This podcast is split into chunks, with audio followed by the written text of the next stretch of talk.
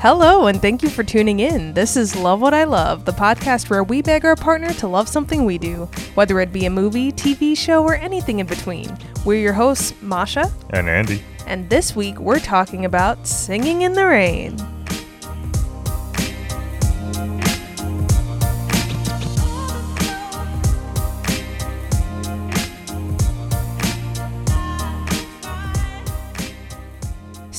Rain is a rom com musical that takes place during a transitional period from silent films to talkies in Hollywood in the 1920s.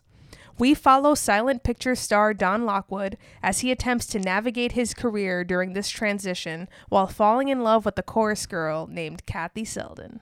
This movie was directed and choreographed by Gene Kelly and Stanley Donen. I hope I'm saying his last name correctly. The music was by Nacho Herb Brown with lyrics by Arthur Freed, who Can you say the name again? Nacho Herb Brown? Nacho Herb Brown. Oh, Herb Brown. Yeah, Wild name. I know it All right, really is. Continue. And uh, lyrics by Arthur Freed, um, who was I thought this was hilarious. His his team was called the Freed Unit. um, and they were basically the they turned out a bunch of MGM's musicals um, from the time of 1929 to 39. Oh, okay. Great lyricist. But this was later. This is after 39. This is Yeah, after. Yeah, so this yeah, is yeah. like their comeback movie or something? right. Cool, cool. Um, the story was by uh, Betty Comden and Adolph Green. So they were essentially the ones who were brought in to make a story out of the musical compilations uh, that Arthur had available. So, so so the music came first, story came second. exactly. Makes sense. And actually, you know, we just came off of watching the trailer, which I think. First of all, was one of the longest trailers of all time. yeah, it was like over four minutes. Was I- insane. I give it some slack because I obviously love the movie, so I don't mind the long trailer. But if you watch it, it's kind of funny how it it sort of reminded me of. Remember those commercials that used to play late at night? That's like the best of the music of the time, Yep, and yep. like just all the music tracks. And then the songs would would uh, scroll over the screen, and then like every fourth song was highlighted, and that meant you'd get like a snippet of it. Yes. Yeah, yeah, yeah. yeah. Oh. so the trailer is essentially Ballads that. of love. It'll be all rock ballads or like love songs. Yeah. Yeah, yeah, yeah. Imagine owning the world's greatest love songs by the greatest voices of our time.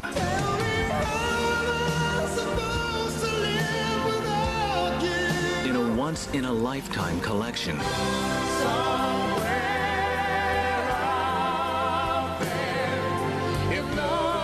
Time Life Music presents the Ultimate Love Songs Collection.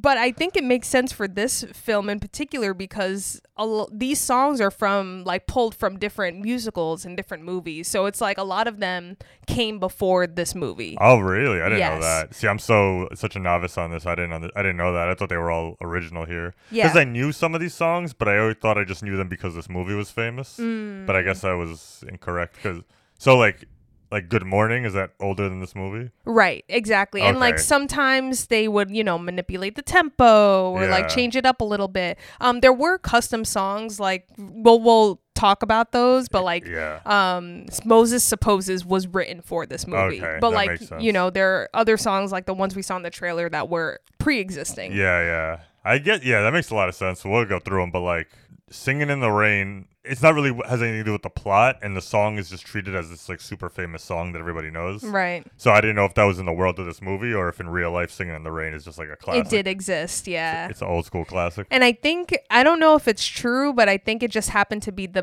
best number or like just they were like it just all revolves around this, so they made it like yeah, yeah. the thing and then it ended up I mean, yeah. Rolls off the tongue. right. I didn't know this, but the original story, like when they were first thinking about like how do we put all of these songs into a story? Yeah. It originally involved a star of a Western film who's trying to make a comeback as a singing cowboy. Um, but then they ultimately landed on a movie star, like trying to make it. Seeing a cowboy sing in the rain would have been funny. like on a yeah. Oh, I'm singing in the rain. Howdy. Howdy. I don't think they did rap ad libs. I don't think they did 2020 era Migos style ad libs. Would, would have been cool if they did. That's Riding on my horse, nay.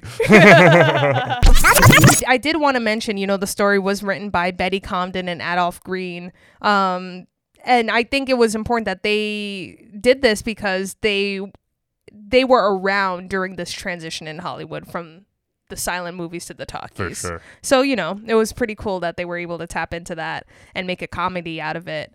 Um, so yes, this was obviously an MGM picture because they mastered musicals during or like, you know, like it just made sense for them Yeah, to, to churn I- this out. Yeah, I'm, I'm not. I'm uh, like a foreigner in this world, but uh, one thing I know is the term MGM musical. It's just Right. like it's it's almost a term you use for like a big Technicolor mm-hmm. 1950s musical. I know it's more than 1950s, but that's where I think of it. Yeah. I actually think of this movie when I think of MGM musicals. Yeah, I do too. Yeah, so this movie came out in 1952. Um, I love that it premiered at Radio City Music Hall. Like, it just makes sense. Oh, that's cool. To me, Yeah. you know?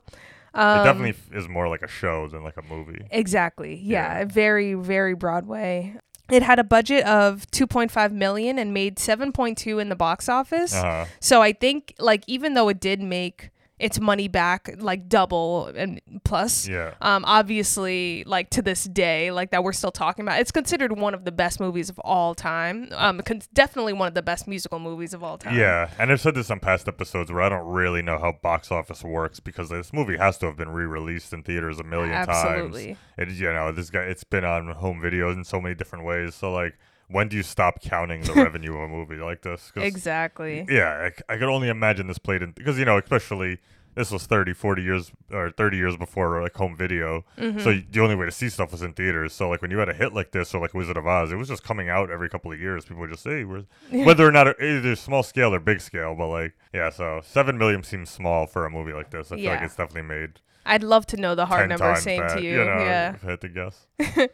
Um, and just so we don't skip it, uh, this movie is starring Gene Kelly, Debbie Reynolds, Donald O'Connor, Jean Hagen, and Millard Mitchell. hmm They also credit um, as a starring role Oh yeah. Cyd Charisse, but Uh, yeah, I was gonna see if you knew about that.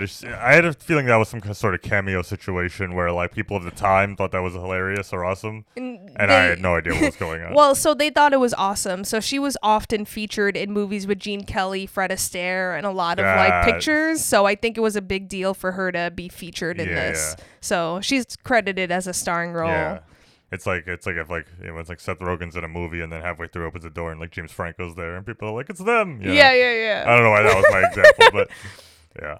But then 50 years from now, people would be like, "Who the fuck is that guy?" Like, you know, yeah, like- yeah. Dang, I feel like I could think of an example. Oh, that was a like- terrible example. I- Yeah. I, I was that was awful. and Morgan Freeman for five minutes. I don't know, like just. Yeah, yeah. But like, no, it's almost like they were reuniting like two performers who worked oh, together true. a lot. Yes, like, yes, yes. You know, it's a yeah. It's like anytime, like if if uh, Owen Wilson popped up in a Ben Stiller joint, even if it was for a second, it's more to just be like, ah, these two again. Right, right. You know, I am surprised that this movie didn't win all the awards, but it did win quite a few. you're always so bitter when a movie isn't unanimously loved by every person. well, okay, existed. let's start here. What do you think the Rotten Tomatoes is for this Ah, Rotten movie? Tomatoes. I think it's not gonna be crazy high. I'm gonna go 76 critics, 89 audience. Okay. So this is the first time I've ever seen this. A hundred percent critics. Oh, And yeah, Rotten Tomatoes, you finally got it right. I, I was gonna. I, I I'll admit my whole. I my I picked it based on your tone. Uh, you you sounded bitter, so I was like, oh, it's probably not as high as she wants it to be. I I originally probably would have guessed higher, but yeah, I Uh. went I went low because it sounded like you were. oh, mad. my bad. I threw you off. Uh, it's alright. Um, but 90, 95% Uh, audience. okay. Yeah. So I, I wanted to start there because, first of all, I've never seen such high scores for a movie before. um, but, you know, I'm surprised it didn't win like all the awards when it came out. But I mean, to this day, like, it's just such high of high critical acclaim. It's Can I give a a comparison that I just thought of? Sure. That may or may not be apt. okay. Just by you know, we're we're- this is coming out in 2022, so I'm trying to think of a modern movie. I think this is kind of like the equivalent of the big Marvel for this year. We'll use the sake of Star uh, Spider-Man Far From Home, mm-hmm. where it's like it's comes out. It's huge. Like the country, everyone sees it. It makes tons of money. Everyone loves it. Like you look up any of the Marvel movies, the, the reviews are through the roof. Like most people don't have a problem with it. Right. And then, but it's like the film critic people might just be like, oh, it's just like it's the new blockbustery thing. So I can see that with like like those movies never win awards. You're, you've I never see. seen a Marvel movie or a Star Wars movie or the high budget Jurassic Parks, maybe for special effects, but other than that, they're never the best picture nominees. So that's my theory of of like the MGM big grand musicals. They were Mm. crowd pleasers. People loved them. They raked in the money. Like there's nothing. They're not bad in any means where you would give it a bad review. You wouldn't be like this sucks. But they're not complicated. They're, they're not the kind of movies that get nominated for awards. Right, right, right. Like this movie is very superficial. Like they're not. You're not seeing these like very deep arcs happening with these characters. Well, and then also, do you think maybe it's because it is looking at itself, like it's Hollywood looking at themselves? Well, usually that is what wins the awards because that's movies like Mm. The Artist and La La Land. Like I, I could, I could think of other ones, but those okay. Popped in my head. Hollywood tends to love movies about making movies it. yeah.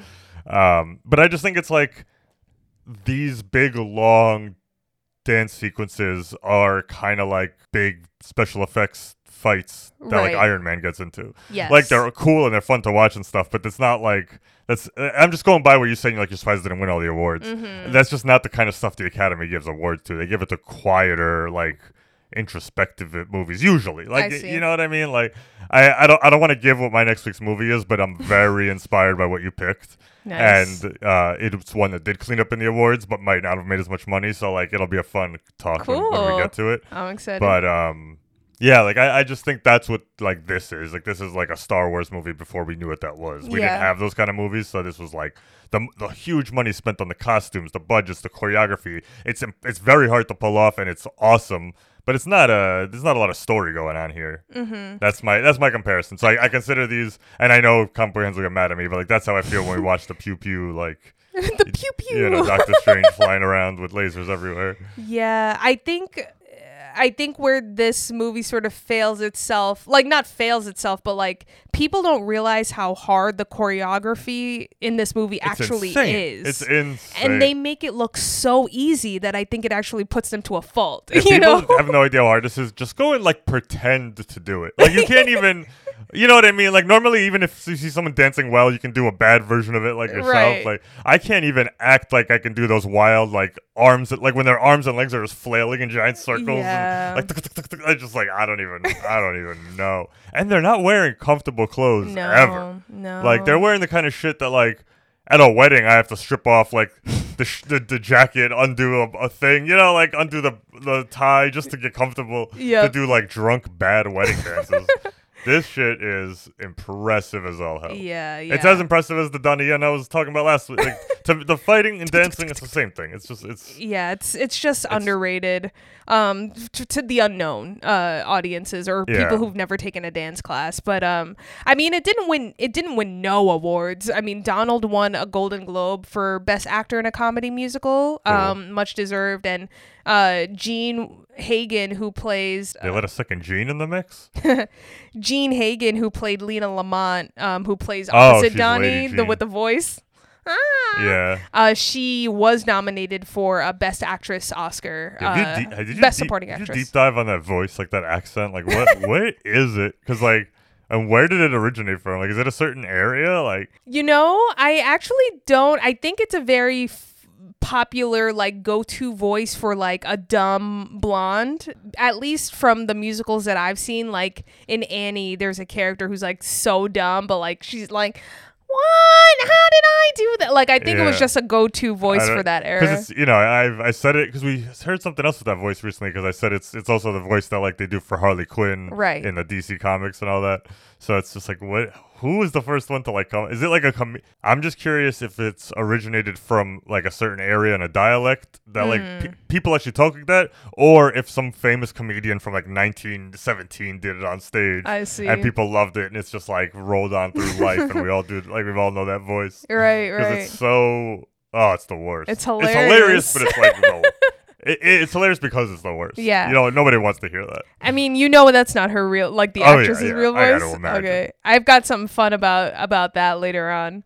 But yeah, I mean it's like a why I order like it's like what the fuck why I order.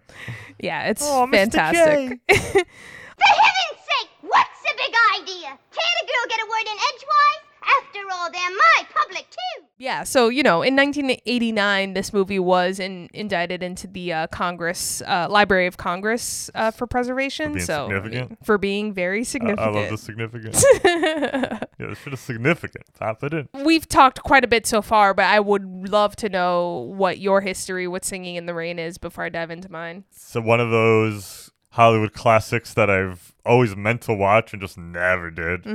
Um, I didn't really know about it as a kid. I have like one weird memory, and it's not even a story, so I don't even I'm telling it. But like, it was definitely on TV once when I was a kid, just like.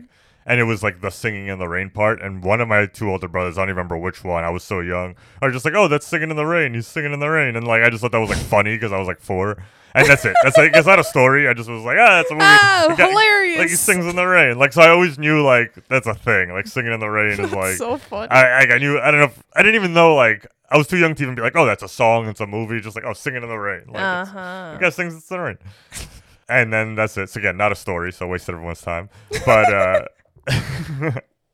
yeah then I never really had interest in seeing it growing up I would say again not a musical guy off like offhand like I enjoy it when I watch it but I never Seek it out. so yeah, I never seek them out. I did re- remember at some point in film school we talked about it, and once I learned what the plot was about movies going from from the silent era to the talkies and kind of dealing with that transition, that was when I was like, oh, I should see this movie mm. because a it's critically acclaimed and b that's just like a subject matter I'm interested in because I love the history of film, I love Hollywood, I work in film, I'm a sound guy, so it's like it just always seemed like something up my alley that I should see, and then again, just never did. I don't know, and like I knew you always liked it, but we just never watched it together.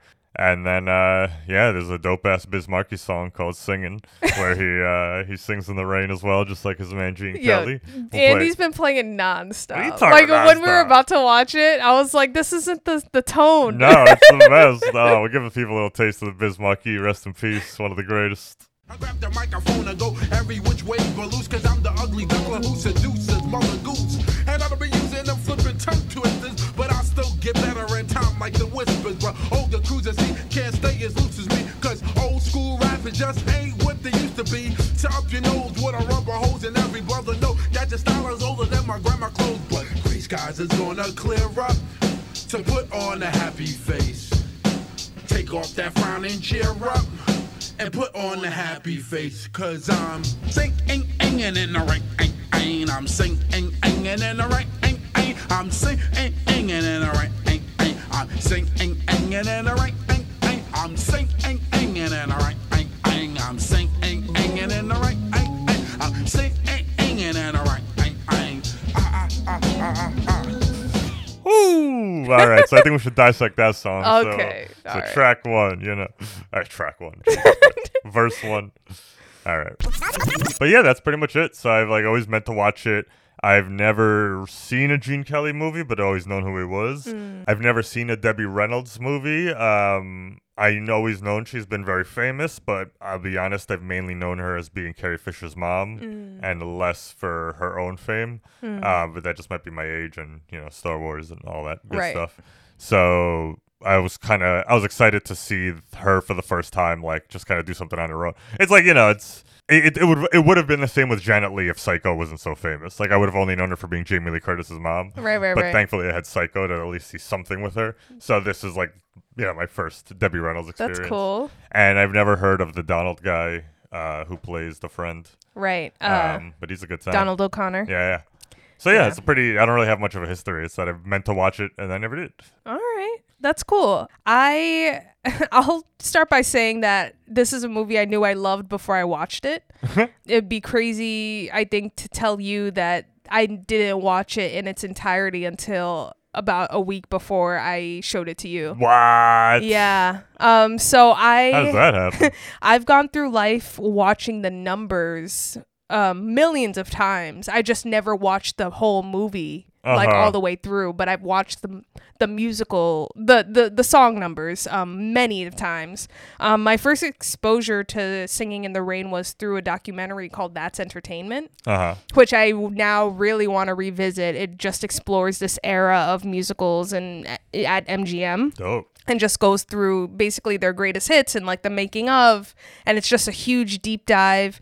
Um and i i think that's where i fell in love with sort of like this era of of musicals and why i always crave us to return to that. Yeah. um just because the the musical numbers alone i just they make it seem so easy and like they could fly and they're happy and everything's beautiful. And it's just I, I've always wanted to be a part of that. That's why I love staged musical theaters, theater, and doing musical theater because I, I just always want to be a part of or emulate something like this. Yeah. Um. So I I think it's so crazy to like love something, but I feel like I'm doing like Love Is Blind, but with singing in the rain. Like I knew I loved it even before like marrying You it. didn't, you didn't need to know its story. You, you, Yeah. you, you heard its songs and you were you were instantly in love. Exactly. Oh, Um, I hate Love Is Blind so much. Would you like working out? Yeah, not a huge fan. Really? Yep. Ooh, I get along best with individuals that do work out. I have a huge Instagram following. Obviously, I have like a lot of friends. Like it's crazy. And I think I'm really good at these pods because like with my job, I have like 5 to like 20 people in my car like at a time. Who am I talking to? I don't know. Take a guess. No, the, oh, Shayna, there you go. What? Oh, that's what I was hoping for. And Guys, folks, sucks. we're in the middle of watching Love Is guys, Blind season everybody, two. Everybody. This is how you know Andy loves me I'll, because I'll give you I'll give you a quick review. It stinks. All right, we'll go on.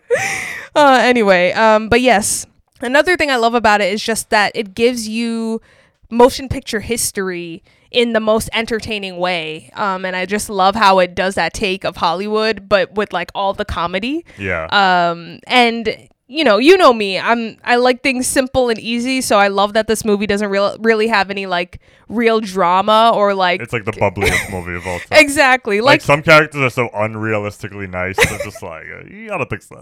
Fair. I, I, I know it's right yeah um and i gotta say i love a live orchestra like i i really do appreciate live music you know i really would love to go to a theater today and like watch a movie with a live orchestra Yeah, like i really would love appreciate that. They do it. They do it occasionally for certain things. You know, they do it for Harry Potter in New York, but it's Mm. expensive. yeah I looked It into makes it once. sense, Like I was like, those oh, maybe, people need to get paid. I was like, yeah, it, it does make sense, but I was like, oh, maybe we can do it. And then it was like 150 a seat, and Mm. I was just like, just to watch the Harry Potter movie. like I would, you know, like for fifty dollars more, we could see like the Harry Potter play, or like you know, go see a real Broadway show. So I was Yeah. just like, it's hard to justify that you're only really watching a movie Mm-hmm. for the same price that you could see a whole show with an orchestra.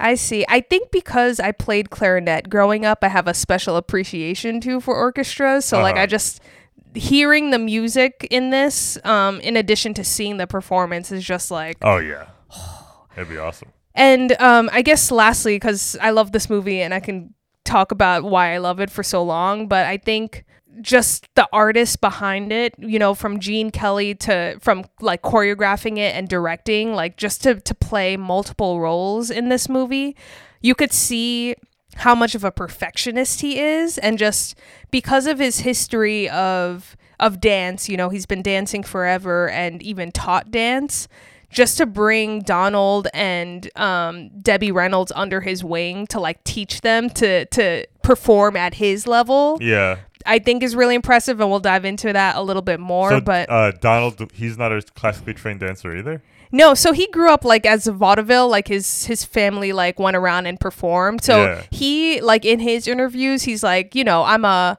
yo, I I just learned the the term hoofer, hoofer, Huffer. yeah, basically a tap dancer. Yeah. Um. So he was like, my performance is from the waist down, and Gene Kelly taught me to perform from the waist up. Uh, So like he, like all the the arms and the smiling and all Yeah, that stuff, like he learned that from Gene in this movie. I would have thought the opposite. I would have been like, maybe he's all his comedic chops led him, like taught him how to flail and It certainly helped. Yeah, yeah, yeah. Because he was a funny guy. Because I would have guessed the spoiler of I did go into this knowing a little bit that Debbie Reynolds, you know, she's not a classically trained dancer. She's Right. more of just a traditional actress. So then when we watched it, I assumed the best friend role was Oh, m- I, I I probably assumed him and Gene Kelly were like old buddies in real life. Like like he was like, let me bring my friend in to be the other role, so me and him could like do it the old school way, and then Right. we'll do some stuff with her.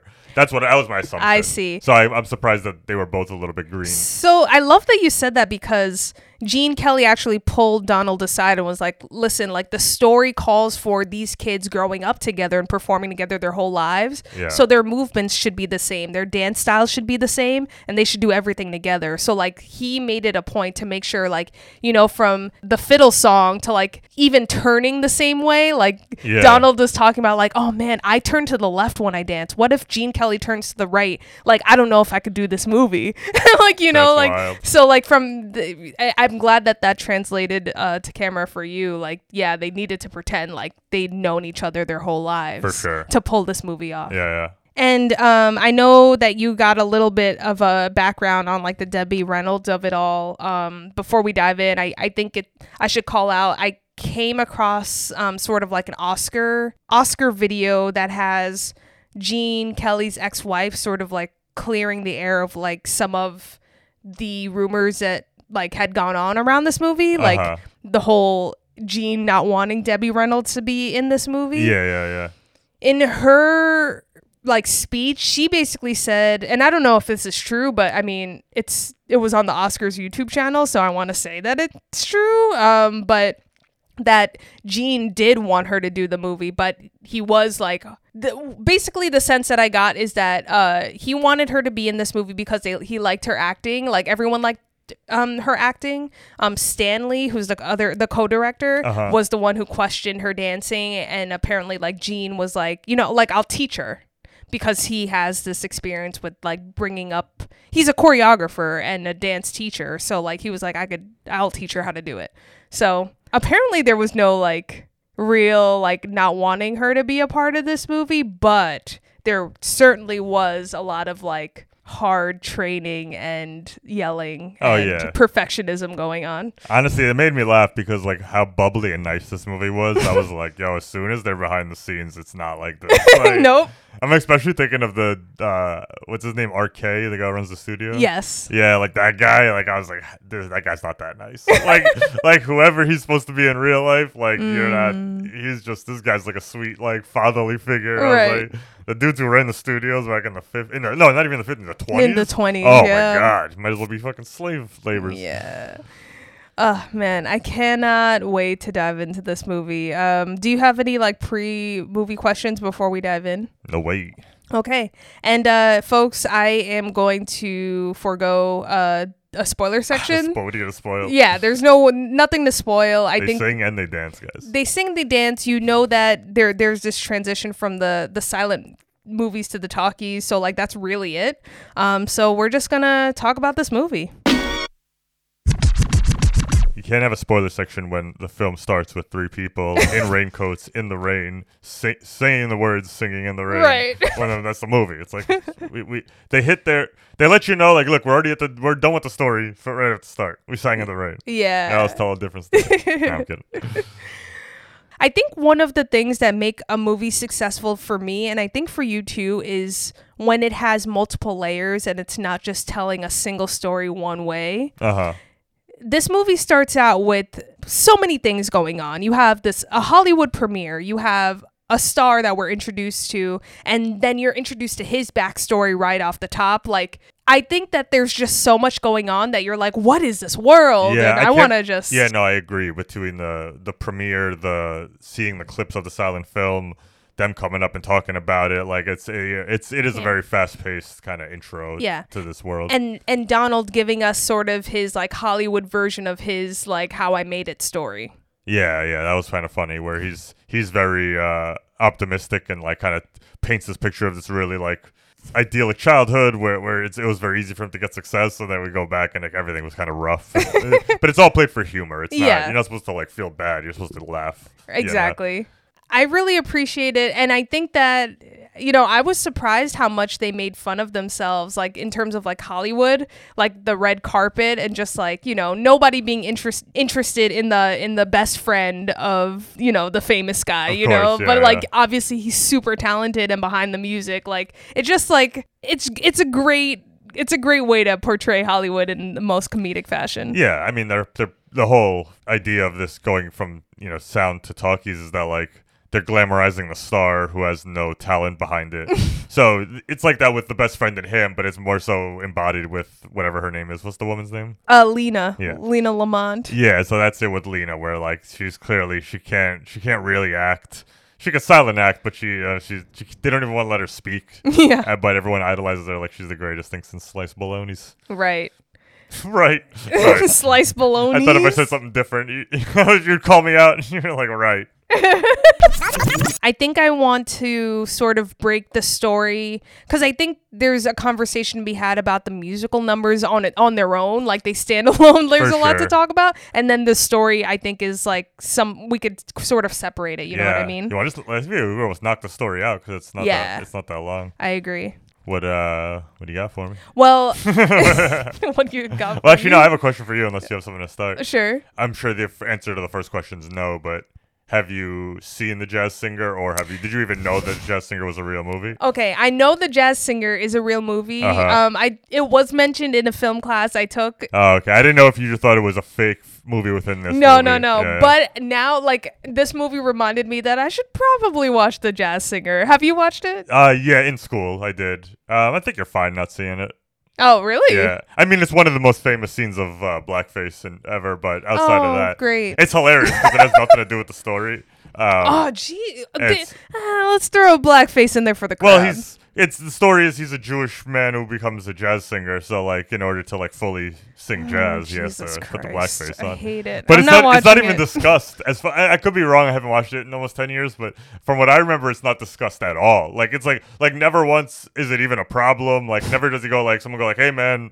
You know, so it's just like he just shows up in the last act and it's just like full blackface Al Jolson. Great. And um, but what's funny is the way this movie talks about it is it's not. There's only sound in the last chunk of the movie. Mhm. Like it, it's a fully silent film, and then at the end when he becomes the jazz singer and sings, it breaks That's out into it- sound, and that's Oh, why. interesting. Like you'd argue it's even cooler that way because it blew people's fucking minds because Right. people weren't watching, pic- you know, talkie pictures, and then all of a sudden that came out, and they were just like, he's singing, like you know, like you watch this whole movie about a guy trying to become a singer. It's silent, so it's a little underwhelming, and all of a sudden he sings. Mm. That's crazy. So it's it's a very important movie in cinema, but it's a little. It, I'm not gonna compare it to Birth of a Nation because that's a whole other set of animals. Set of animals. I don't know what kind of phrases I'm making up.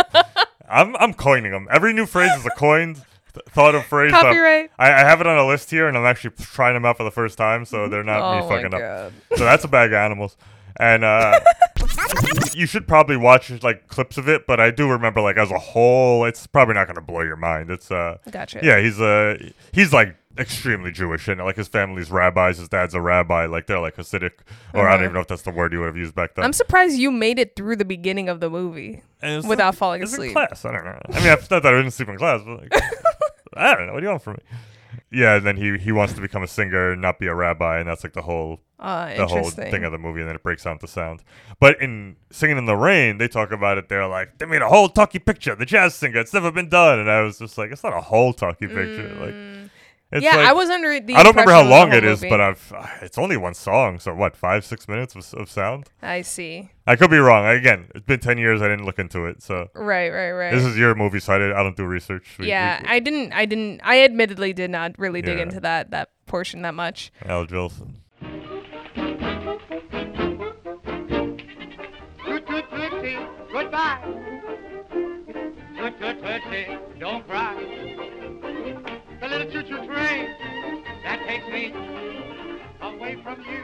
You don't know just how sad it makes me. But yeah, I love I love that you know, at one point in the movie, the head of the studio is like, "Ah, talking pictures, like it's a it's to come and go." Yeah. And then he comes into the studio like the next day and he's like, "I told you talking pictures were the next thing." Yeah.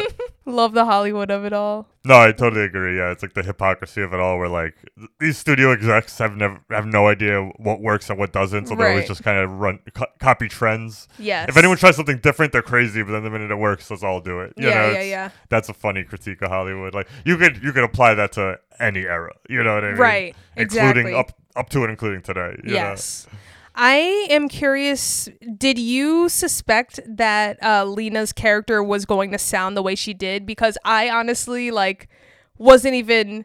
I thought there was certainly like drama between the two in the movie, but I didn't think that they would keep her character from talking in front of an audience because of her voice. So when that hits and you hear her voice for the first time, I was laughing I- out loud. yeah, I mean, I had a feeling it was going to be bad because as soon as they don't let her speak, I'm like, there's a reason she shouldn't be speaking. So, like, I Mm. knew it was going to be bad, but I wasn't expecting the. I, I can't even do it good, but yeah, what's the matter, doll? Like, you know, I, I can't do it good.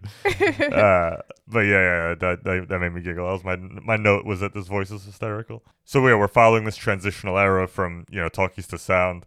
And, you know, it's been obviously so long since sound's been invented that we don't even con- consider it as like something that wouldn't be there. But like this era, there's a reason. There's a couple of movies that like that focus on this. It's like it ended so many careers Mm, because it, it's this movie plays it all for laughs, but like it's a whole different acting style. Yeah. Like the second you, it- it's it's closer to like pantomime and like miming when you're in a silent film because everything has to be over the top, exaggerated movements. They talk about it with him like in his fight scenes, like it's all you know, big wind ups, big hits, like flying through the air, as opposed to any sort of realism or you know, it's it's it's it's interesting. It's like how they um Debbie Reynolds' character she's she's obsessed with the theater because she considers that more true acting because that's Right. like Shakespeare and it's about the spoken word and how you how you say it and as opposed to his kind of acting where it's all just like it's a big spectacle it's just Right. like yeah so it's it's interesting it's, I agree. I, I I would have to look into it but I know I would say the majority of silent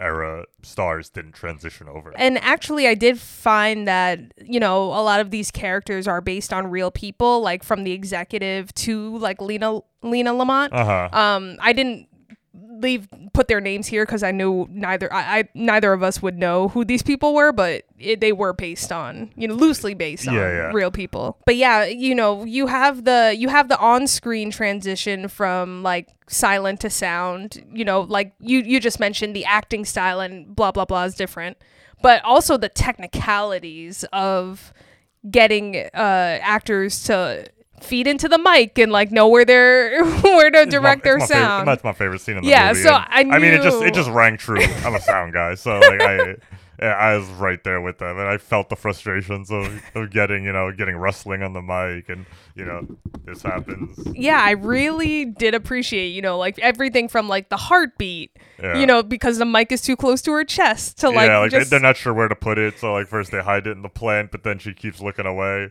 so the whole time she's talking, you just kind of hear it like this, where it comes in and out of the mic because her head is turning away as she's talking, and it's kind of driving the whole people crazy, kind of like you right now. yes. I I knew that that would resonate with you, Yeah, like that, that scene in particular. I knew. if I'm glad, anything. as much as I've like known little bits of this movie and knew some of the songs and you've seen the set pieces, I've never seen this scene. Like I, I was, that was a real, it was a hoot. And that director, I feel like the guy who plays the film director's famous. I, I don't know. Oh, who he is, really? but like, I don't know. He's got that face. Like, is it uh? No, I don't know who it is. His name is Douglas Fowley. No, I don't know. Um, he was an American television actor. He, oh my God, he was in more than 240 films. Okay, yeah, and I- I- dozens of television programs. I had to have seen him in something. I you could just the way his face moved. I was like, I mean, 240 films. You probably seen one of them. yeah, yeah, exactly. yeah, but he was he was pretty silly. I, I I think just the the comedy of of it all like throughout the film is so fantastic. Even from the story, you know, you have this romantic story between Kathy Selden, who is this up and coming actress in Hollywood who appreciates the theater, and b- between her and Donald, you know, there there's just this initial clash of her challenging him because you know up to this point everyone praises him, um, thinks he's amazing, and she's just like the first one to be like, "Hey, guy, like you're not all that," you know.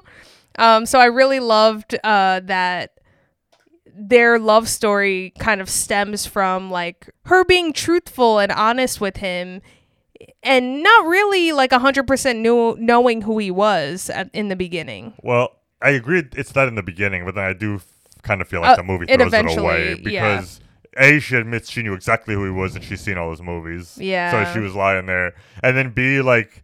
Yeah, she does call him out on it, but like like you said earlier, there's almost no conflict in the movie. Hi- the transition for him is no problem. Like like he gets a couple speech classes, like he's just like he gets it. Like Right. uh, and so he kind of is as great as as everyone's telling him early on. And then um, the second that initial conflict goes over, like him and uh, what's the Lena? gir- no Debbie Reynolds. What's her name? Uh, Kathy. yeah, him and Kathy like they're just peaches and cream for the rest of the movie. Like there's no problems. Even they're both super supportive. they love each other. They they stay up all night talking and singing till the morning. That's true. Good morning. But I will say, like, you know, one of the threats that Lena's character gives to Donald is that, you know, like she's an up and coming actress and she's just after you for, you know, your fame to get up, which I think is necessarily, it is true for like maybe some actresses at this time. But, um, you know, I do think that I, I like all of these side pockets of stories in addition to the silent talk uh, versus talkies of it all. Like, you have an actress who is jealous of another actress who threatens her her career, right? Yeah, well, that's her career, her fake love life, because Right, for publicity's sake, the studio acts like they're dating because they're both the leads in all their movies. Yes. and then she just kind of let herself believe it, and then Gene Kelly's like, "Take a hike." Right. So, so I love how she reads the tabloid and then she's like, "Oh, I'm in a relationship." Yeah, yeah, yeah. Like she's she's like the ultimate airhead actress. Like she's just like, you know, s- stupid dumb. Hey, what's the big idea? Am I stupid or something? Ridiculous. she totally deserved that nomination uh, for an Oscar. That's Yeah. amazing. But I think I think the biggest portion of the story that the film tackles is obviously like they make this final they're they're working on a silent picture during this talkie emergence and the silent picture they they quickly figure out they need to turn it into a talkie. It's a disaster. And like you know they see the end of their career and the studio in jeopardy. And so they decide to turn this into a talkie musical um by like removing all of the bad parts putting the musical numbers in and just dubbing Lena's character throughout with Kathy's voice. Yeah. and what I found really interesting, and I didn't know this, is that, you know, Kathy's character obviously dubs Lena Lamont's singing and uh singing and talking voice in the film. Debbie Reynolds' singing voice was dubbed for the movie, Oh, "Singing in the. Rain," uh, by Betty Betty Noyce or Noyce. Yeah, Betty Noise. A noise. Yeah, she is the singing voice, and she wasn't credited in "Singing in the Rain" for dubbing Debbie. So it's kind of like, uh, what's going on here? what are we trying to? Shame on you. Right. Studio. And I love it. This is the studio talking about like 30 years earlier, being like, wasn't shit fucked up back then? And like, still doing it. You're still doing it, yo. And get this, Yo, why did they hire Debbie? Yo, she can't sing or dance. There's not a lot of acting going on outside of the singing and the right? dancing. And she's super young. It's not like she's had like ten years of a career. Like she was 19, I think. Was she really? Yeah, in this movie. So she was like young and upcoming. So they just really loved her. That's hilarious. Yo, and get this. Lena Lamont is played by Jean Hagen. Debbie Yeah. Reynolds' character, Kathy, her her talking voice for Lena is actually Jean's actual talking voice. So Lena yeah, you lost me two corners ago. You made a I'm left. sorry, I- I'm I- sorry, I see sorry. So I'm so so Kathy dubs Lena Lamont's talking voice in the move in the in the in the talkie. Yes. Kathy dubs Lena Lamont's talking voice. Yes. Kathy's ta- talking voice is actually dubbed by the actress who plays Lena. So essentially, Lena Lamont is her talking voice in the talkie is the act the actress's real voice. Oh, oh, okay. So I Jean. Hagen is her talking So- Lena so- Lamont's talking voice. So long story short, Debbie Reynolds didn't do much.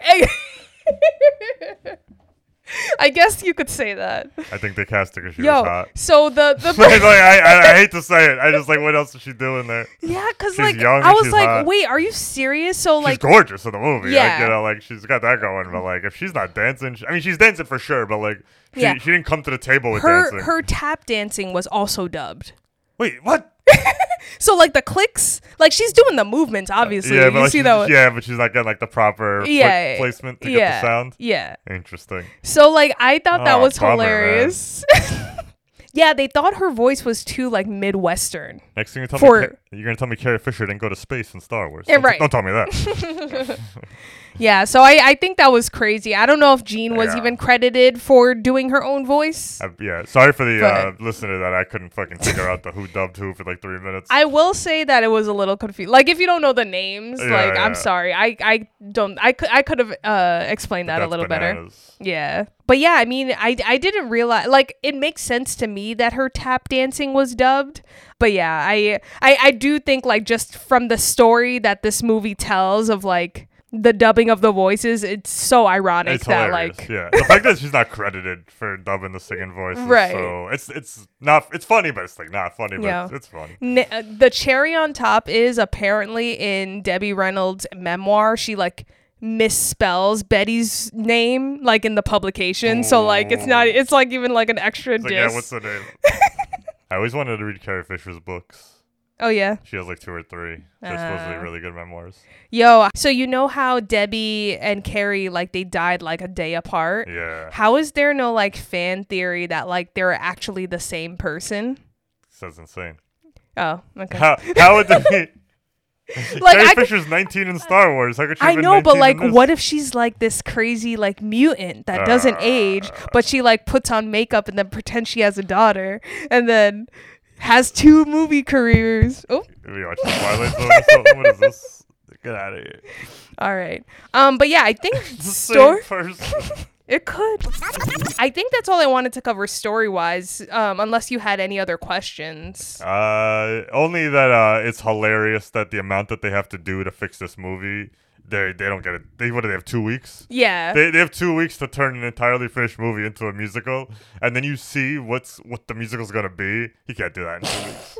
You can't even prep that in two weeks. Like it's insane. Like, Yeah, it's- the dance numbers, but, like uh, yeah, it's it's not this kind of movie, but it just made me laugh as someone in production. I'm like, you're not you're not making that. All those Yeah. changes, like there was huge dance numbers of like 40, 50, you know, people in the ensemble, and uh, everyone has costumes and brand new sets.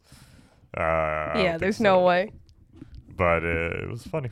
Cool. That's all I want to say. Was that that made me giggle? Awesome. Want to talk about some of these songs? I do want to talk about these songs. Um, I'll tell you one thing. I didn't. That it, it wasn't until Make 'Em Laugh. I didn't even realize this. I didn't know this was a traditional musical. Because everything, uh, I'm gonna use the film terms that, that I learned a million years ago: the Okay. diegetic versus non-diegetic sound. Ooh. So the uh, all the songs before that were diegetic, where it's like they were songs in the movie. So Mm. like, like Debbie Reynolds pops out of a cake, and then those chorus girls sing to those guys. Like Right. it's always songs within the world.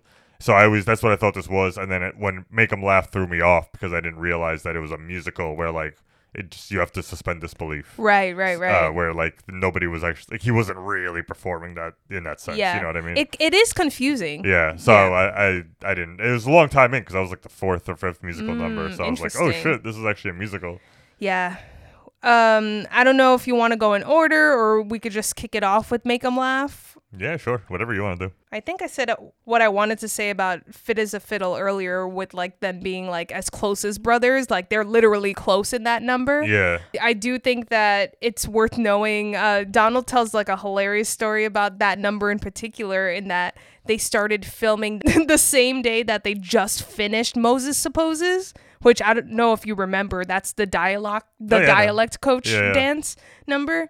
And you know they've been running this dance number millions and millions of times. So like to to f- finish that, reset, and do a fiddle fit as a fiddle right after, like Donald's like, I was so tired, but like I didn't want to disappoint Gene. I didn't want to complain about it. I didn't want him to like get angry at me. So I kept going. And they kept doing it over and over again. And during a cut, Gene was like, Let me look at your fiddle. And like the stick was like three quarters of an inch shorter than his. And he was like, God damn it, this is why this number's not working. Slammed it on the ground and left the set. Uh huh. And everyone was like, oh crap, like, what are we gonna do? And like, they were waiting for like an hour. And Donald was like, I went to his dressing room and like, just to check on him. And was like, and then he opened the door, you know, Gene's like, come in. And Gene's like, has his foot up, like he's resting. And he's like, man, I'm just tired. Like I, I just Ah. didn't want to do it anymore. but Yeah, like he didn't want the crew to know that he was tired, so like he threw a fit on purpose. That's mad funny. And he was like, "Oh, thank God, I'm tired too." And they just did it the next day. Uh, that's how it was back in the day. Like they'd rather they'd rather know you were a maniac than like weak. You know what I mean? Like you couldn't.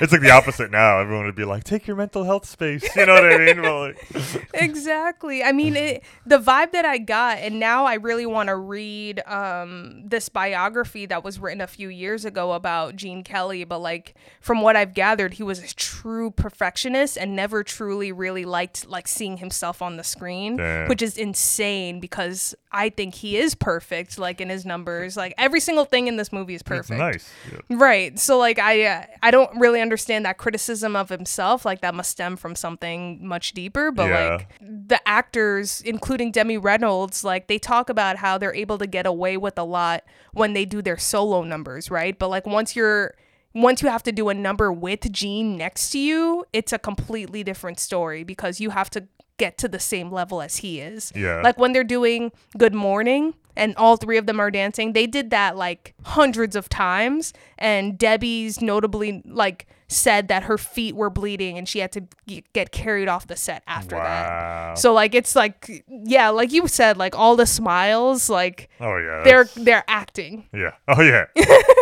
And from make them like to go back to make them laugh, like even Donald had to be like put in a hospital bed for a few days after after that number because I mean, I mean, like he- was so in injured and, like he like flips and exhausted. through tables and shit. I mean, admittedly, like it's noted that he would smoke like four packs of cigarettes a day, so like that didn't help. Yeah.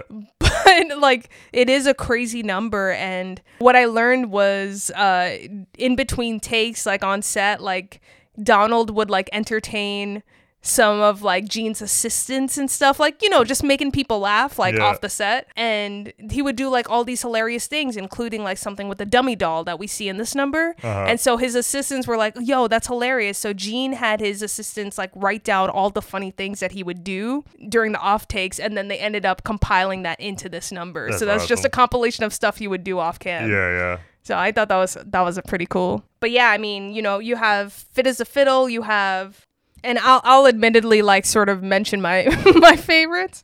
Um, you know, you have All I Do Is Dream of You, which is when Kathy comes out of the cake and Yeah. they do that like that cute girlsy number. Mhm. You have um, Make 'em Laugh, the Beautiful Girl montage. I don't know if you want to talk about that real quick. Yeah. Weird. it was starting to lose me a little bit right around there. It- it- So- that one started off. I forgot that we were watching the movie. They started when they started showing off all the different outfits of the girls. Yeah. I was literally like, like I, I was like, I, I for half a second my brain switched and I was like, is this? I, I'm sorry. Let me take that back. I didn't forget we were watching a movie, but I thought in the movie we were watching like an ad for a department store, and I was like, why are we watching an ad for a department store? And I was like, oh wait, no, this is a song, and I was like, this is crazy. Yeah. Um, it was weird and kind of long, and it reminded me of uh, the weird bride song from Funny Girl. Yes, Yeah, that's exactly the vibe it gives like, off. It was just like, what are we? It just really takes a detour.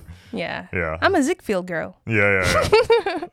it wasn't. Uh, it was like awful, but it was just like long, and it went kind of Yeah. like out of nowhere. I I, wr- I wrote down like you saying, "What the hell is this?" Like after the third girl. well, yeah, I thought they were gonna like do three to five, and then we got to like seven or eight, and I was just like, and this one likes tennis on a sporty day. And it's like, what are we doing?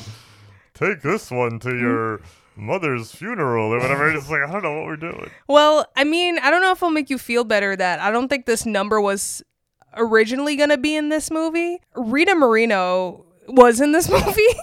Um, it's so funny because she's credited at the top, like when we watched it together, and I was like, "Where the hell was Rita Moreno in this movie?" Um, but she was, you know, she isn't. She's one of those actor actresses that I, I think she's like um the one that ends up telling Lena that Kathy is dubbing her. Yeah. But Rita's was supposed to have a solo that would be in this section, um, but it ended up getting cut. So it, you got beautiful So, girls. th- so they added nine more beautiful girls to the beautiful girl list. Yep. Beautiful girls, fucking. It's not as weird as the bride song. Swan Yeah. Bride. What was it called? Is it? It wasn't Swan Bride. I could Uh, tell you that. Wait, wasn't it? Wasn't it supposed to be like a beautiful swan? And then they were like, "You're a duckling." You know, I can't have my swan be a duck. I, I think you're confusing stories. No, it was supposed to be this beautiful bride song, but then Fanny changes it. Okay, I thought it. But it's not anything to do with the swan. I thought it was like or swan ugly bride. duckling. And then No. he's like, "You're a duck bride, you ugly duck." what? what movie is I don't think I remember Funny Girl that much. Oh man, that's hilarious. Um. Okay, so you have this the beautiful ballads like "You Were Meant for Me" when they when Gene Kelly takes her to this beautiful stage, turns on the lights, and like builds a scene. yeah, Hollywood style. I think that is not only shows the cool like what a stage can do, but like just very Broadway to me, like building a scene together in front of your eyes. Yeah. And just the lighting too. It just I love how it all falls and it together. just if it's just a theme of like this this movie's like a inside look of how movies are made you know what i mean Right. not really but you know what i mean I don't know if this is true, but you know how there's a ladder in that scene? Yeah. Apparently, like, Debbie Reynolds was chewing gum and they were like, rolling, and she put a piece of gum on the ladder, specifically where Gene Kelly, like, puts leans his head on, and so he had gum in his hair and he was very upset. Ah, i got him It's like, why would you stick your gum on the ladder? why are you chewing gum yeah, why are you chewing gum? she wanted to have fresh breath, I guess. Um, yeah. So you have you are my lucky star. Moses supposes. Yeah. Um, Jesus Christ, that that number. I'm again. I'm taken aback by how I'm sort of like you, where I thought Donald before my research was like this same level or even above Gene Kelly. yeah, yeah or like the very least like trained under him you know like Right. maybe like if he was younger he was like apprenticed or something Which I think you could say after this film, like he is truly Gene Kelly's apprentice, yeah. but like they had to be in such synchronization for that. Um, they considered this number the hardest to shoot or the hardest number of all the movie on top of Singing in the Rain. Like they were like, no, this one was harder. wow So I and and I will say Moses supposes I've watched the most in my life. Oh, nice. I always, I just was- like a such dumb thought where like I would love at the end of each musical number we just get like a minute more of the scene.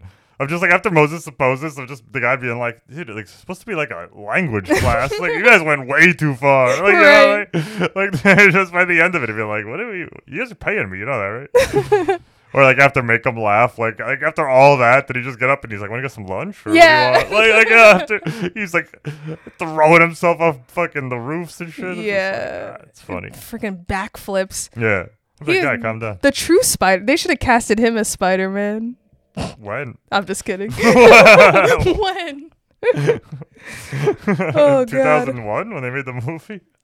Um, you've got good Good Morning, which we already talked about, really, but just like you know how that song ends when they climb on the couch and they land. And they giggle. Yeah, and they giggle like that alone. They did like forty times, like just to give you an idea of like how many on tops of on top of weeks of rehearsals before they even get to the set.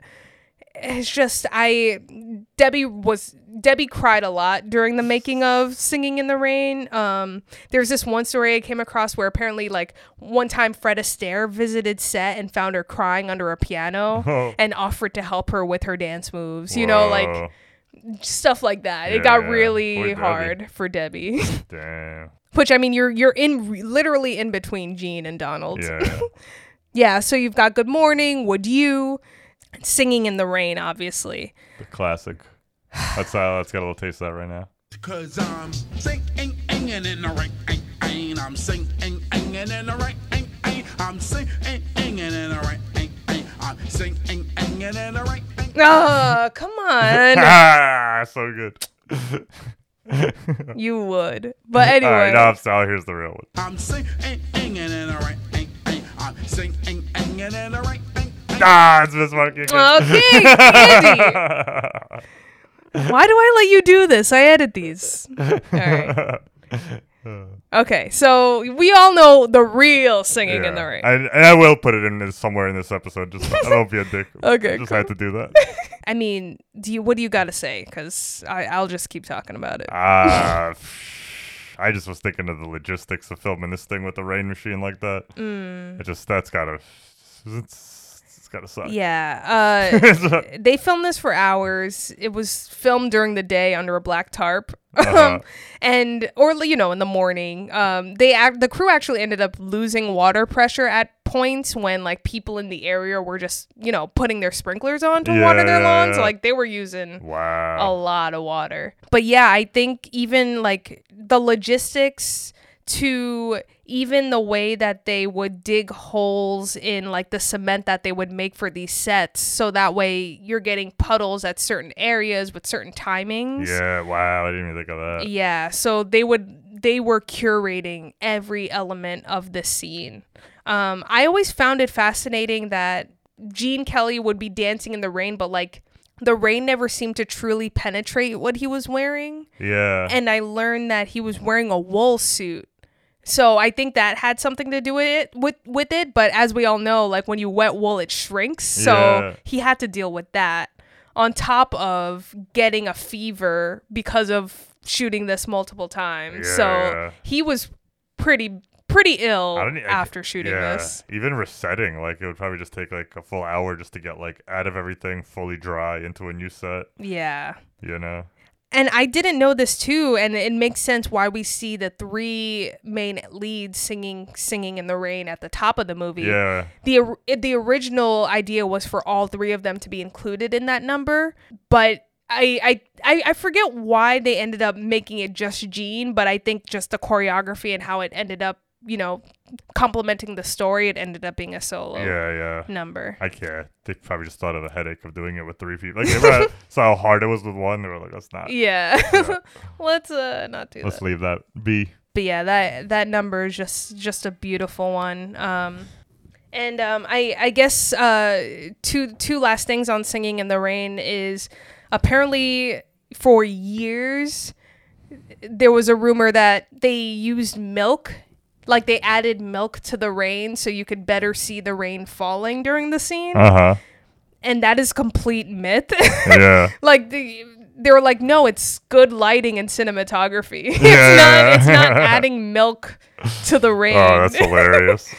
um, and the last thing is that I thought I admittedly thought that it was one take, but it's not. Nah, nah. Um, This there this there are a lot of scenes in this movie where I think it is one take. Or This, the, yeah, it the whole it's tons of long takes, which you know me. Yeah. I love it. Yeah, you talk about we we were just talking about it on Ip Man. Yeah, yeah. With the fighting, and I think the same with dancing. Like, Yeah, you like, know a true dancer. It's yeah, it's so much more impressive to see the performer do it. You know, one one long uninterrupted thing, Mhm. and when you cut it, you just it's hard to for me at least to believe that I'm watching a person do it and not just like being told that you're doing it through editing. Yeah. So it's yeah, I love it. I love the long long takes. You get it all in this movie. And then the last piece uh, is this Broadway melody, and I'd love to know your thoughts on that section. Yeah, yeah. So that's uh, that was the one thing I've been wanting to bring up. Kind of didn't work for me. I'll be honest. Every part of it works as an individual set piece. Like I think there's some dope shit going on in it.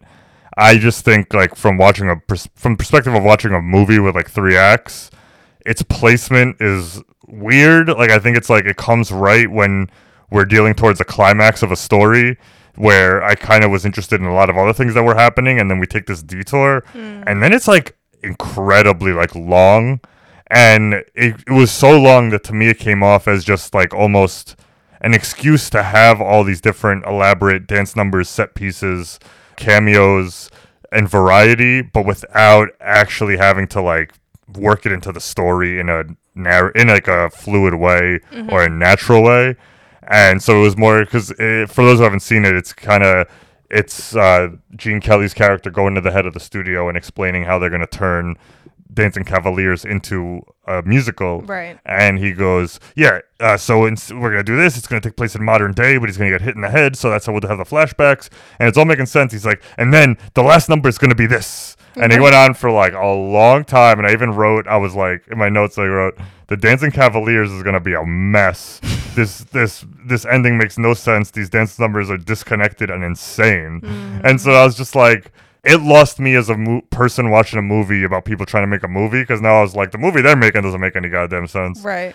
I'm willing to just blend the six weeks thing, but also I was like, you're not doing all that in six weeks. Right. And then uh, on top of that, like I was kind of invested in Lina being kind of this villain who's trying to take down Debbie Reynolds Mm. and how they're gonna get her and this and that. And then like this thing, I don't know. I didn't do the time code, but it seemed like 18 minutes. Like It was pretty long. Yeah, and so if all the dance numbers themselves in it are good and impressive, and I think on their own I'd like them, I just think by stringing them in one big bunch and putting them right at the middle of the third act when like things are getting a little juicy, Mm-hmm. they could have found other ways to I don't know how, but disperse this a little bit. So Right. I don't dislike it. I just I, I was I was into the movie, and then this made me a little. I got a little yawny by the end of it. I was like, let's wrap this up That's fair. uh, with the gotta dance storyline. Like I just didn't I didn't understand the story they were telling me.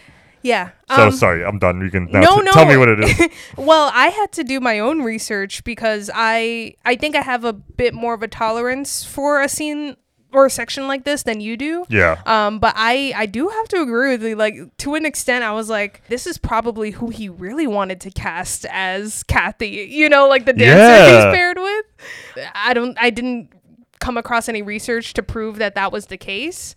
Because I, I wrote too. I go, I don't like this end bit. Who is this lady? I feel like there could be plot happening here. Because like Right. there's, it's like it's so long, and it's like he's like professing love to her and like all this stuff, and I was just like, who the fuck is this? Like, like because in my head I was like, why isn't this Debbie Reynolds? Or like you know what I mean, or something like. yeah. At least, like, because this could be his fantasy version of it, where it is the woman he loves, and then even though in the real movie it can't be her, but like, Right. it was just him being like, "Yo, fuck that, Debbie, let's get somebody in here I actually like working with," you know? I don't know if that's true. But that's what I got the sense. So I'm just gonna read this. So I came across something that said the scene is meant to represent a turning point in Don's ability to reveal his emotions and internal crisis about his dramatic ability.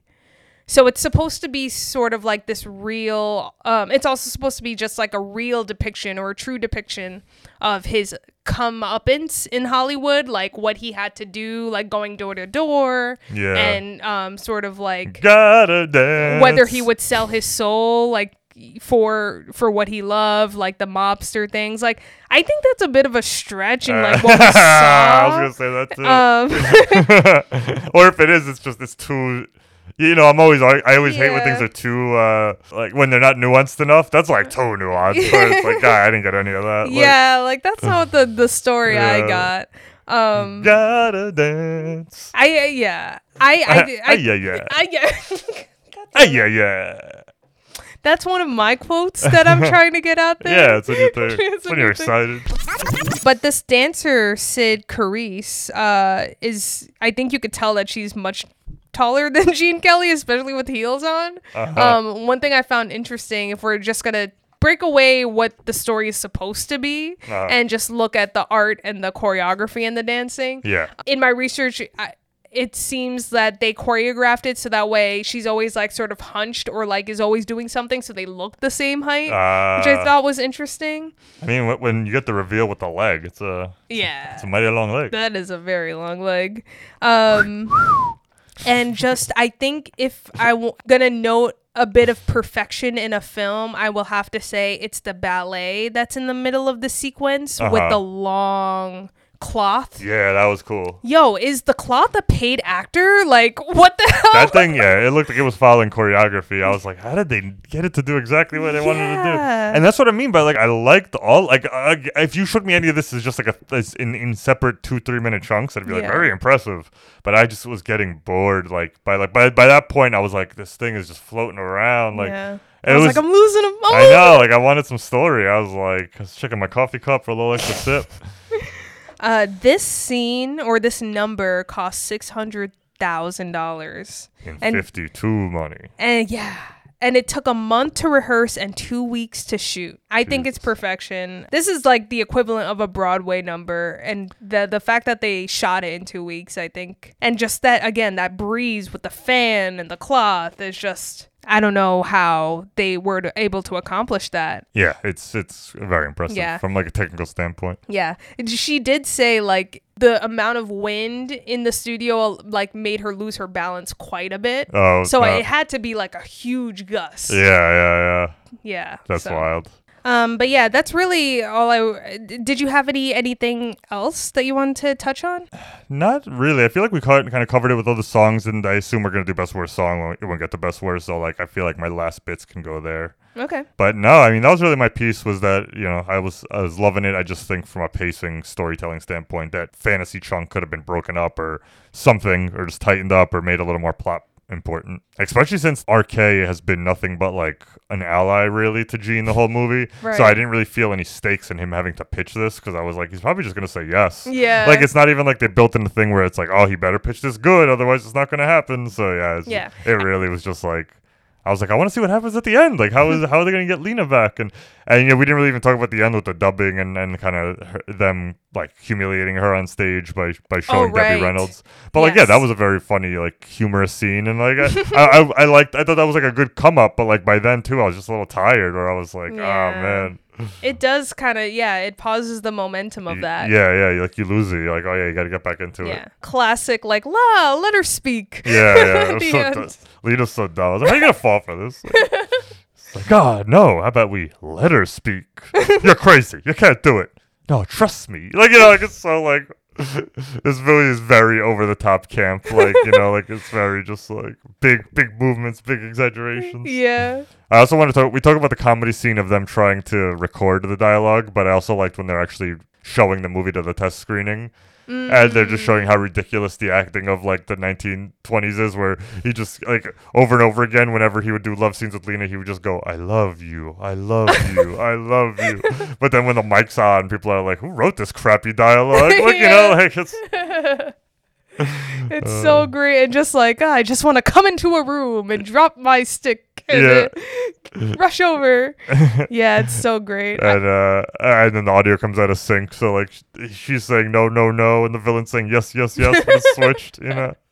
Oh, that was good. the fact that Lina loves it too, she's like, ah, it sounds great, Yeah. doesn't it? that dialect section where you're you're watching them uh, coaches. with their coaches. I did not dig into that, but I would really love to learn more about that and why it was a certain why they had to speak a certain way or like why it was considered the way to speak in a movie because people weren't talking like that in real life. yeah, but everybody in movies talked the same back then. It was Right. a little like I think it's I think it's the same kind of uh, idea behind kind of like newscasting where Mm. the idea is you don't want to be too regional because then you're gonna alienate people. So they try to get this like across the Oh. board like plain like white bread ass voice where it's just like hello this evening on the evening 10 news like you know like it's Mm. I, I don't even know if that was good but i'm just saying like they don't want someone to be like hey it's the news you know like because then all of a sudden somebody from a different part of the country is going to be like i don't understand this uh, i don't know this guy you know Hey yo, oh, yeah yeah so you can't have you can't have a staten island guy do the news interesting. um so I yeah just can't. I just can't. yeah yeah yeah i just can't like, you know so it's good the, the comedy shops were good Yeah, I would agree. Um, want to dive into some best worst? Do it, do it, do it. I just got best first song, really. I kind of feel like you tipped your cards, and I think we have the same one. But Moses Supposes was my favorite. That's your favorite too. because it, it had it had the uh, the illest dance numbers, like it was they were so good. But then I also just I thought the wordplay and the dialogue was like funny. I kind of liked it too. like, Yes. yeah, it was good. And then the whole just concept of it made me giggle because I was like, this guy has no time for any of this nonsense.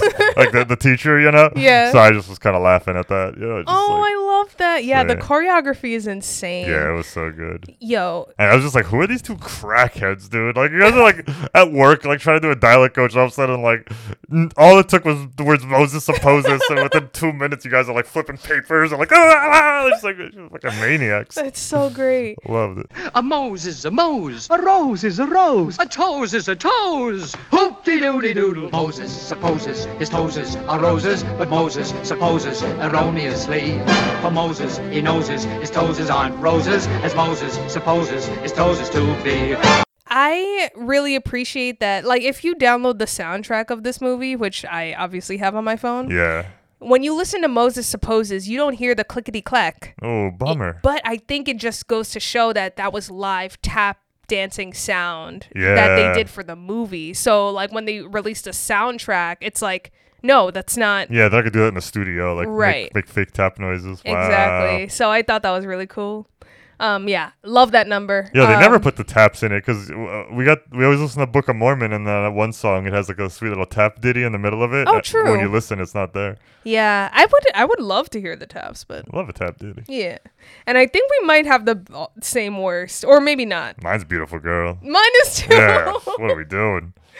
Take a hike. Like the rest of the the, the stuff in, in whatever in, in the flashback stuff. Like I said, not the flashback, the end moment. Right. I like all of it, but it's just like this is the one I don't like. Uh, Yeah, you beat me to it because at so long. N- n- well, at the end of Beautiful Girl, you were like, and white. You have to be white to be a beautiful girl. I was like, damn it, you beat me to it. Oh yeah, beautiful milky girl.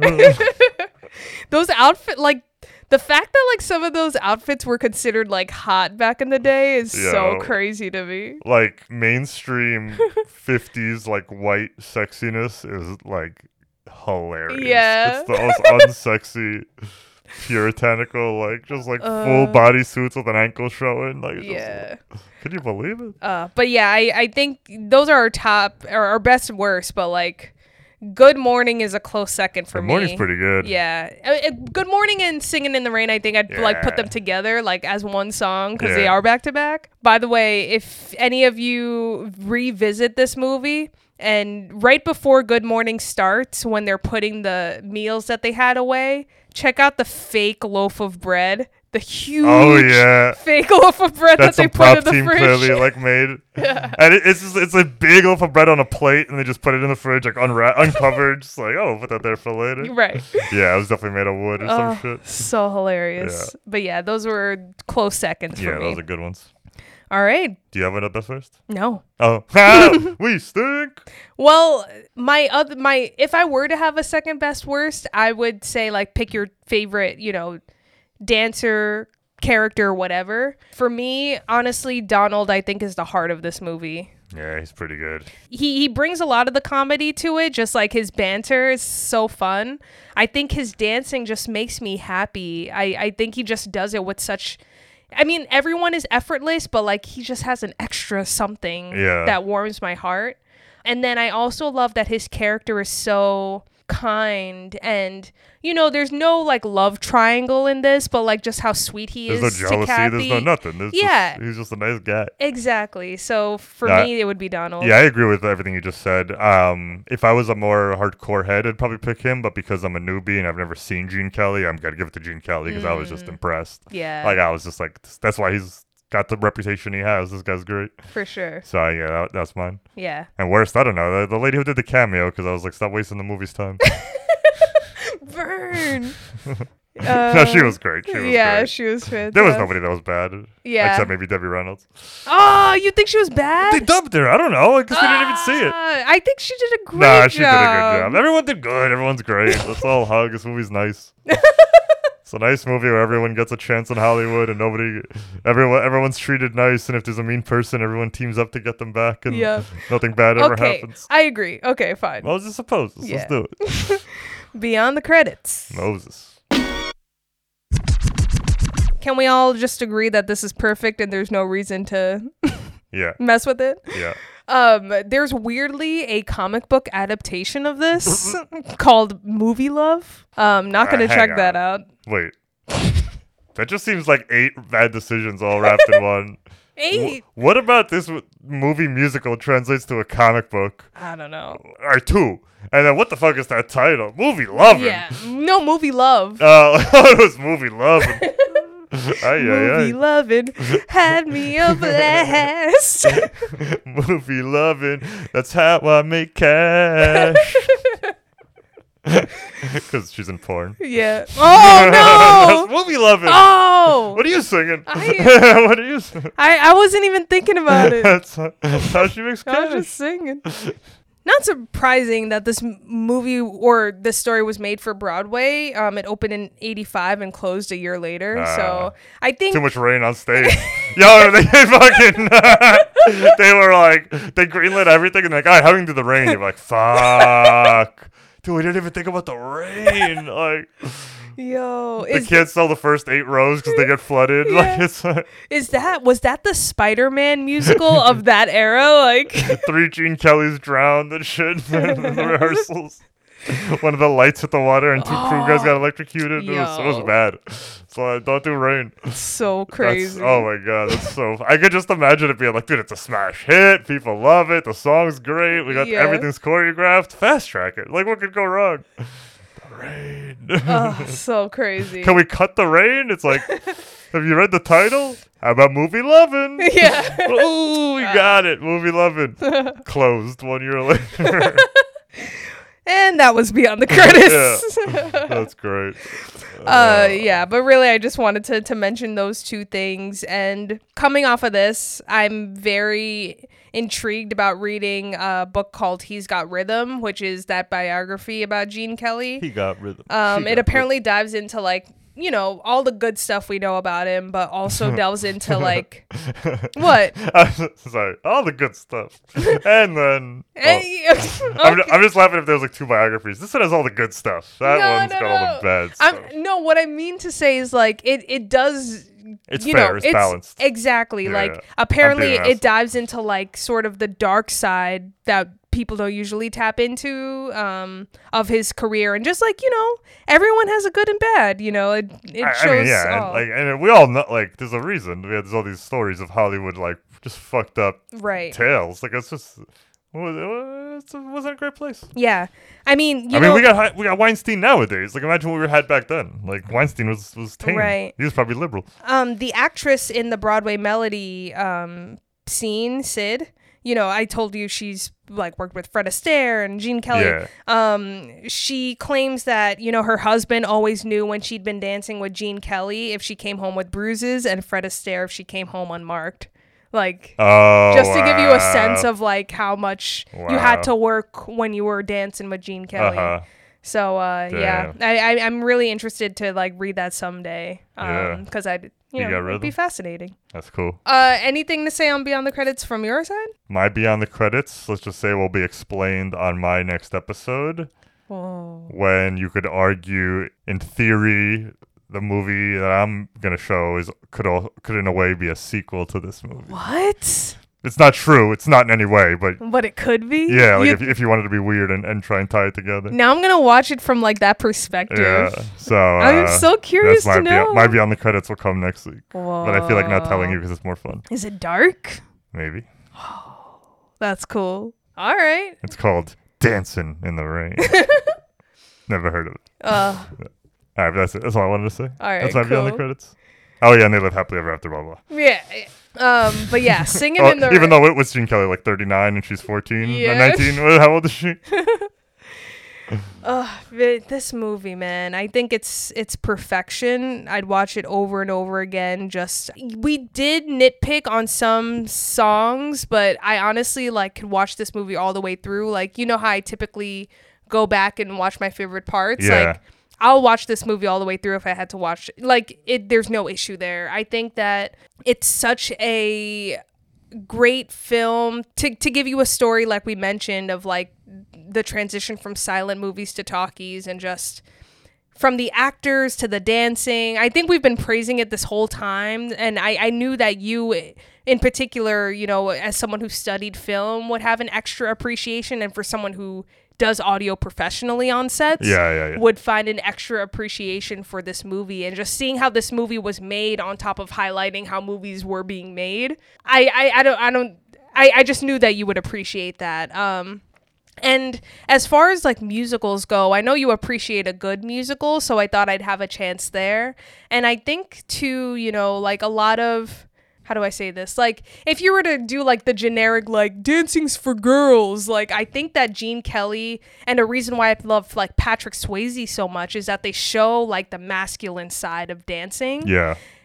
and it's just like such an attractive thing. And I'm not saying that you're you're gonna find Gene Kelly attractive ever, well, I'm like you specifically, but I just think that they're able to make dancing they're able to make non-dancers or non like dancing literate people appreciate that form of art and i think that you you could come away with that extra appreciation after watching this film in particular so Um, all that to say is, I really hope you love it. So um, that is my last question for you.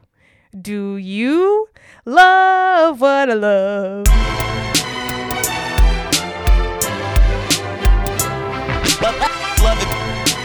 Love it. Love it. I love it. Do I love what you love? I'm loving in the rain. Um, sorry, got carried away. I th- honestly, I kind of think, for obviously different reasons, but I think I fall almost entirely the same where you fell with Ip Man What? the other week. No way. Where I like it a lot, a lot, a lot, and I think it's pretty awesome in almost every way. I just think that end bit makes it not work as a movie for me, and I wouldn't want to watch it all the way through as often as if it was paced a little bit better. Um, but I'm 100% into every single musical number. I think all the songs are great. I think all the performances are great. I think the dancing is top notch. The Technicolor is beautiful. I think the story's awesome. You were totally right about appealing to me from all those ways. Um, I just think the thing that initially made me want to watch this movie was learning that it was about a transition from Hollywood from sound to from silence to sound. And at the end of the day, there's not that much of that in this movie. There's some Oh. great scenes. There's, there's the there's the recording scene, the playback scene, the dialect stuff, but overall, there's no real conflict behind it. Uh-huh. And um, once I finally watched it, I realized I was missing some laughs and some good dancing, but there wasn't like a the, the story just doesn't really.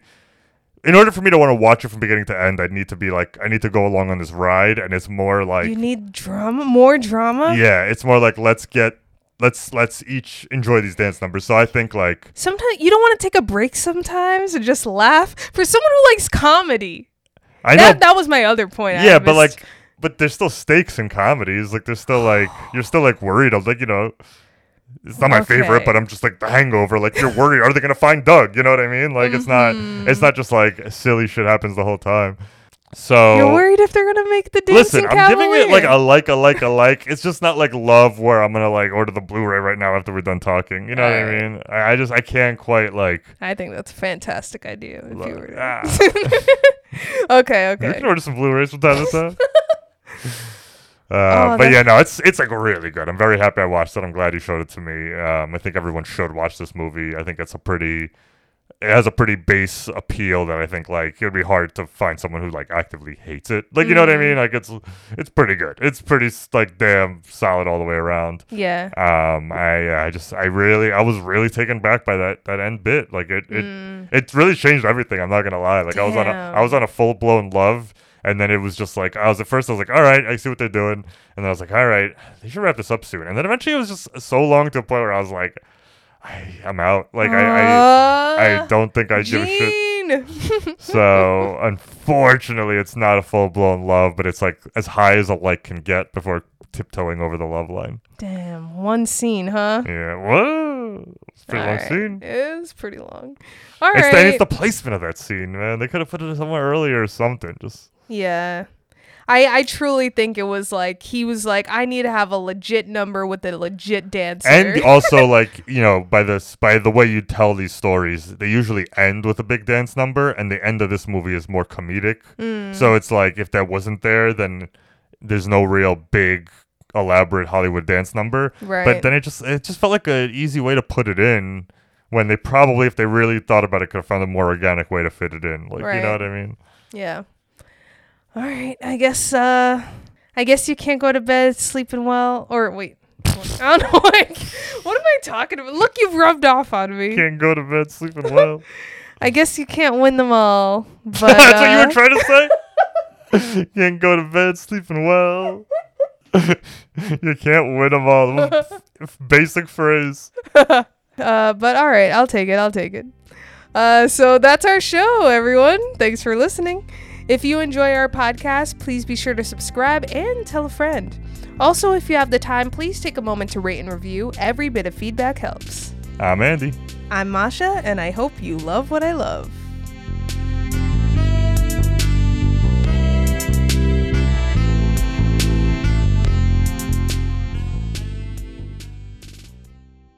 And I'm singing in the rain. Just singing in the rain. Sing, ang, and then a right, bang, bang.